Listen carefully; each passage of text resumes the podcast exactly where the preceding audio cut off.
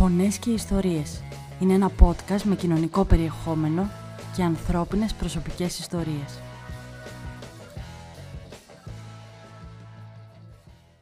Πριν αρχίσει το επεισόδιο, θέλω να σας ζητήσω συγγνώμη για τον κακό ήχο και το πολύ εκνευριστικό μπιπ που θα ακούτε κατά τη διάρκεια του επεισοδίου. Δυστυχώς δεν υπήρχε δυνατότητα άλλης ηχογράφησης πέρα από το κινητό. Φυσικά, παρά τις συνθήκες, αξίζει να ακούσετε τον κύριο Κώστα, γνωστό και ως αυγολέμονο. Πολλοί άνθρωποι έχουν τελειώσει το πανεπιστήμιο και έχουν μεταπτυχιακά και διδακτορικά. Ο συγκεκριμένος όμως έχει το διδακτορικό του δρόμου, της αλήθειας και της κοινωνίας. Προσωπικά θέλω να εκφράσω δημόσια του θαυμασμό μου για την οξυδέρκεια του μυαλού του. Καλή ακρόαση.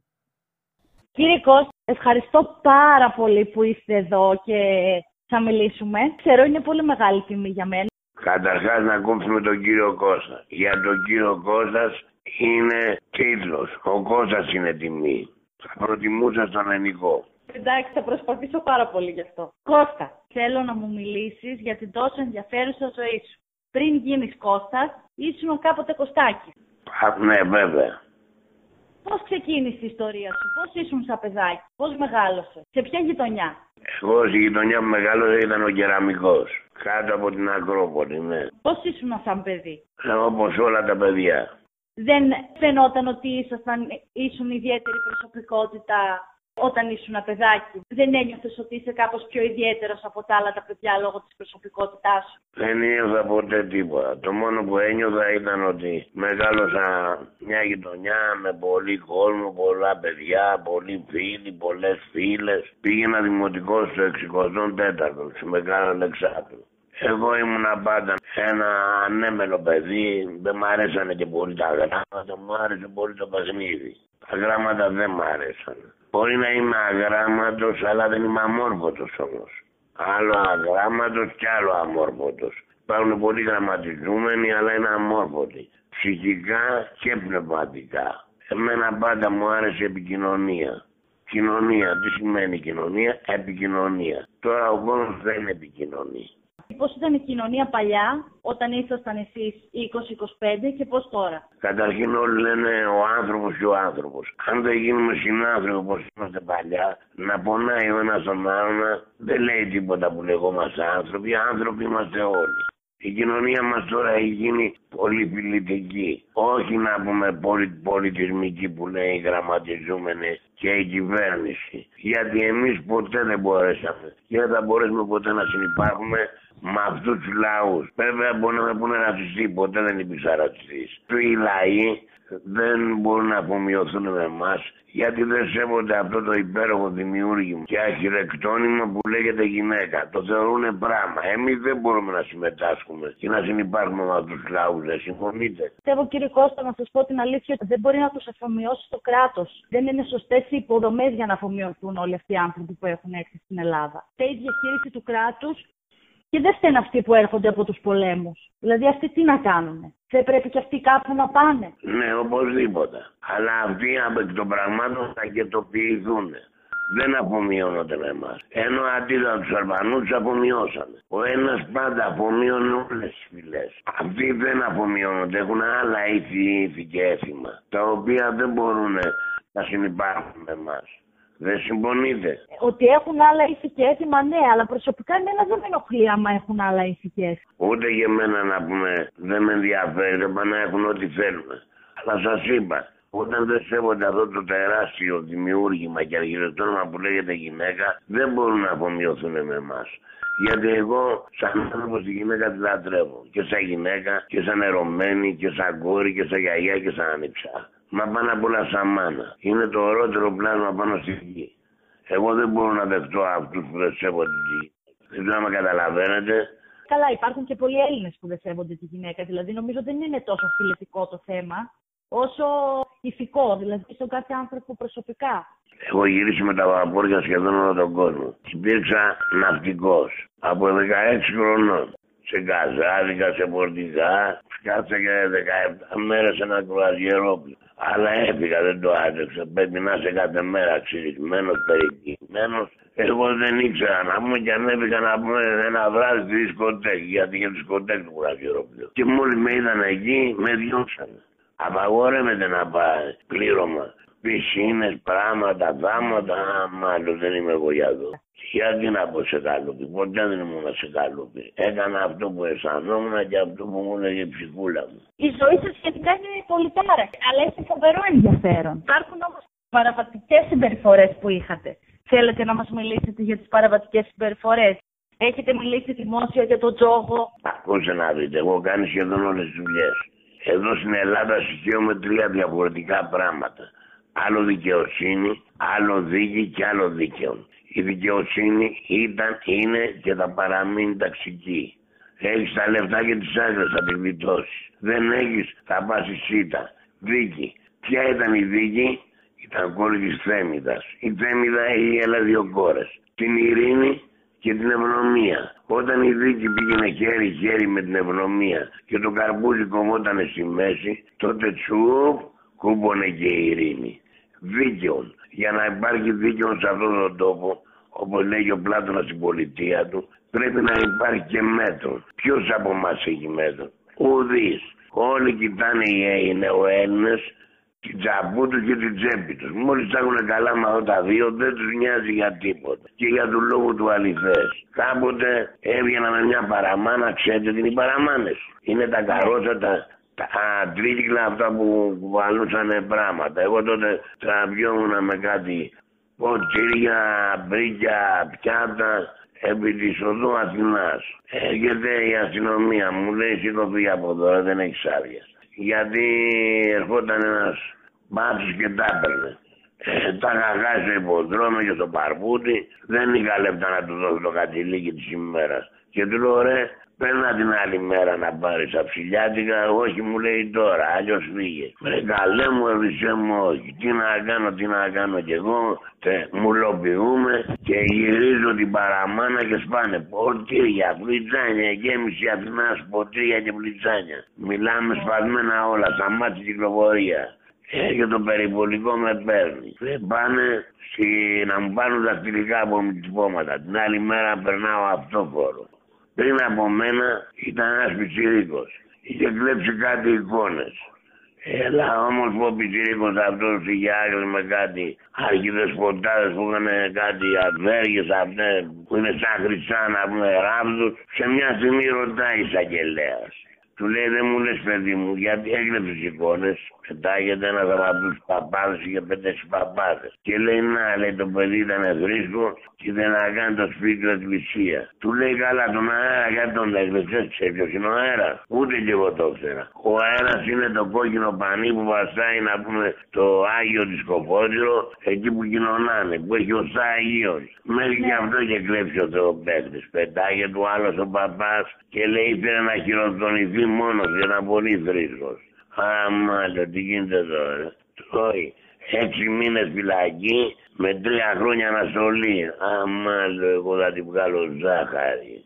Έρχεται σειρά μου. Δεν προλαβαίνω να μιλήσω και μου δίνει 17 μήνες φυλακή. Ε, δεν την αντέχω κι εγώ. Ναι, δεν την αντέχω κι εγώ και λέω καλά γύρα για ούρτενα τη Προέδρου. Τι κλεψέ του φλόρου, εγώ θα τους πληρώσω. Και μου ρίχνει άλλα δύο χρόνια για ασέβεια δικαστηρίου. Με παίρνουν και με πάνε στι παλιέ φυλακέ τη Άφηκα. Πέριγα μουσικών. Κάτσα κανένα δύο τρει μήνε, μα δώσαν κάτι λεπτά, κάτι φιλαράκια και με βγάλανε. Γι' αυτό λέω ότι η δικαιοσύνη ήταν, είναι και θα παραμείνει ταξική. Τι άλλο θέλετε να με ρωτήσετε; Κύριε Κώστα, πώς ξεκίνησε να σας αρέσει ο τζόγος; Όλη μου η ζωή ήταν ένα τζόγος. Ακόμα και εσείς. Στη ζωή σας τζογάρετε. Στους φίλους σας, στο κοινωνικό σας περιβάλλον δεν τζογάρετε συνέχεια. Όλα στη ζωή είναι τζόγος. Ο τζογαδόρο συντονίζεται πιο πολύ να χάνει παρά να κερδίζει. Τα πάθη μου όλα, Μαρία μου τα λάτρεψα. Από τις αδυναμίες μου δεν μπόρεσα ποτέ να ξεφύγω. Και από τα λάθη μου διδάχτηκα. Και έμαθα πως τα γαλόνια δεν τα παίρνεις μόνος σου, σαν την κοινωνία. Δεν πάει να πεις εσύ ότι είμαι ο, ο καπετάν Τανάκουλης, ο καπετάν Αβίλης. Είναι η κοινωνία που θα πει για σένα. Και έμαθα σε όλα αυτά τα χρόνια της άσχολη της παραστατική ζωής ότι το να ανέβεις αυτή τη ζωή είναι πανεύκολο. Το να κατέβεις είναι το δύσκολο. Γιατί εγώ δύο ανθρώπου ζωή μου να ανεβαίνουν έρχοντα, χτύποντα και με τα κέρατά τους. Και ότι η αγάπη Μαρία μου δεν πουλιέται, ούτε αγοράζεται. Αλλά διεκδικείται κάθε μέρα, κάθε ώρα και κάθε στιγμή. Δεν συμφωνείτε; Πολύ συμφωνώ κύριε Κώστα. Δεν Να ξέρω σας πω- αν έχετε παιδιά. Έχω μια κόρη. Εσύ την αγάπη της κόρης σου διεκδικείς κάθε μέρα. Ενώ η αγάπη που είσαι εσύ στην κόρη σου είναι δεδομένη, δεν αλλάζει. Γιατί οι γονείς στείλουν απλόχερα στα παιδιά τους. Και να ξέρετε ένα πράγμα, κυρία Μαρία.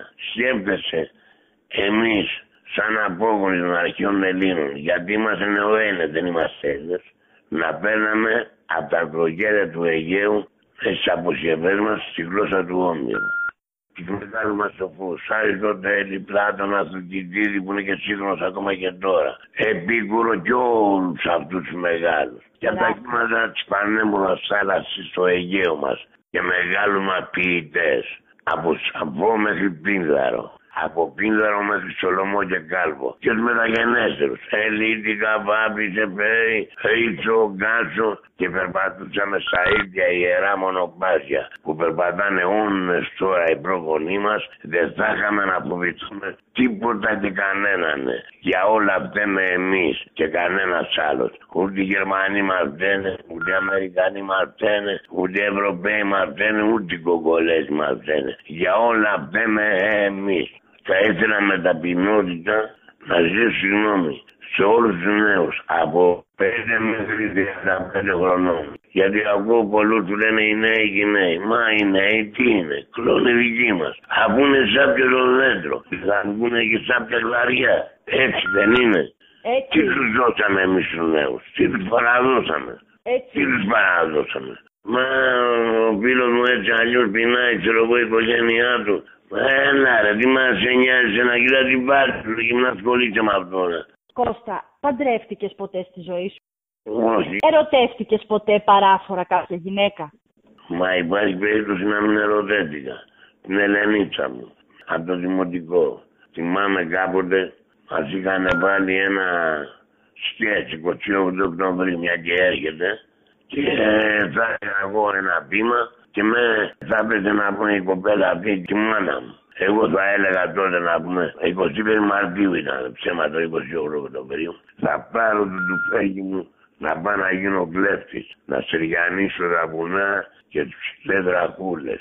Προσκέφαλο να έχω τη γη. Γιατί θα έλεγε, μα ε, το γάλα που σου έδωσα, δεν το θυμάμαι το πείμα που θα έλεγε, αυτή την τρεπόταν, δεν μπορούσε να ανέβει πάνω και τράβηξε έτσι με το ζόρι, είχε υδρώσει. Και μόλις πέρασε κάτω, μου σκάνα ένα πηδί στο μάγουλο. Λες με χτύπησε ηλεκτρικό ρεύμα. Α. Από εκείνη την ημέρα ήμουνα μέχρι τα 27 χρόνια μαζί της. Αυτή έφυγε, βέβαια δεν, δεν άντεξε στις τρέλες μου και αυτά που έκανα. Εντάξει, ήμουνα κι εγώ ρεμπέτα σχέρ. Ε, βέβαια πήγε κάπου αντέβηκα στο Καναδά, τώρα έχει και γόνια να είναι καλά όπου και να είναι. Και θυμάμαι πάντα με καλοσύνη. Και την ευχαριστώ που έρχεται κάθε βράδυ στα όνειρά μου. Και μου λέει, Κώστα ξύπνα, θα αγήσουμε το πρωί στο σχολείο και να με τραβάει. Την ευχαριστώ. Να είναι πάντα καλά εκεί που είναι. Και το σχολείο με συγκινήθηκα. Ήταν μεγάλη μου αγάπη αυτή. Άρα η Ελένη έπαιξε καθοριστικό ρόλο στην σχέση που έχετε αυτή τη στιγμή με τις γυναίκες, ενώ όπου τις έχετε πάρα πολύ ψηλά και τις έχετε ως ιερό σύμβολο. Πάντα τη λάτρευα τη γυναίκα, έτσι λατρεύω τη μάνα μου. Είναι 90 χρονών και τη λατρεύω. Το κοριτσάκι μου. Έτσι λέω. Πώς είναι η σχέση με τη μαμά σας. Πάντα την αγαπούσα. Θυμάμαι, ερχόμουν από τα παππούδια και της έμενα καλά μαντίνι, καλά αυτό. Μια μέρα είναι άρρωστη. Μου λέει ο πατέρας μου, έλα γρήγορα, μου λέει γιατί η μάνα δεν είναι καλά. Και μόλις ήρθα μέσα να σηκωθεί, να μαγειρέψει, καθόταν στο κρεβάτι. Μόλις ήρθα το χέρι, δεν τη χτύπησε ηλεκτρικό ρεύμα. Και πόνα το πατέρα, μα τι γίνεται με αυτό γιος. Ενώ ένα, ένα μήνα δεν έχει σηκωθεί από το κρεβάτι, άρρωστη να σηκωθεί, να μου πιάσει να πάω, να κάνω. Είχαμε ιδιαίτερες σχέσει πάντα με τη μάνα μου. Με τον πατέρα σας, Ε, σαν πατέρα με γιο. Ένα καλημέρα, καλησπέρα, τι κάνει, πως είσαι, ήταν παρή κιόλας ο πατέρας μου, δεν είχαμε και πολλά πολλά. Πάντα με τη μάνα μου ήμασταν πάντα έτσι πολύ αγαπημένοι. τι συμβουλή θα δίνατε στους νέους; Να κάνουν αυτό που θέλει η ψυχούλα του. Να αγαπήσουν και να κάνουν αυτό που θέλει η ψυχούλα τους. Τι είναι αγάπη; Αυτό που νιώθει ο καθένας μέσα του είναι η αγάπη. Να αγαπάνε τους φίλους τους, Δηλαδή, παραδείγματο χάρη, τους φίλους θα τους έχουν κοντά τους. Τους εχθρούς τους πιο κοντά ακόμα για να τους ελέγχουν. Ένας από τους μεγαλύτερους ανθρώπους που γνώριζα στη ζωή μου ήταν ο Μάνος, ο Γατιδάκη. Κάποτε καθόμουν σε ένα μπαρ, στο κολονάκι. Θα ερχόταν τότε το Κατερινάκι Γκόγου, γιατί το Κατερίνα Γκόγου μεγάλο στη γειτονιά μας. Και αυτή εδώ Είναι η αγαπημένη μου πίτρια. Είχε πέσει για πει στα πατώμουρα της συμπορά τελευταία. Να είναι καλά εκεί που βρίσκεται και πιστεύω να μου έχει φυλάξει ένα γιατάκι και εμένα εκεί δίπλα της.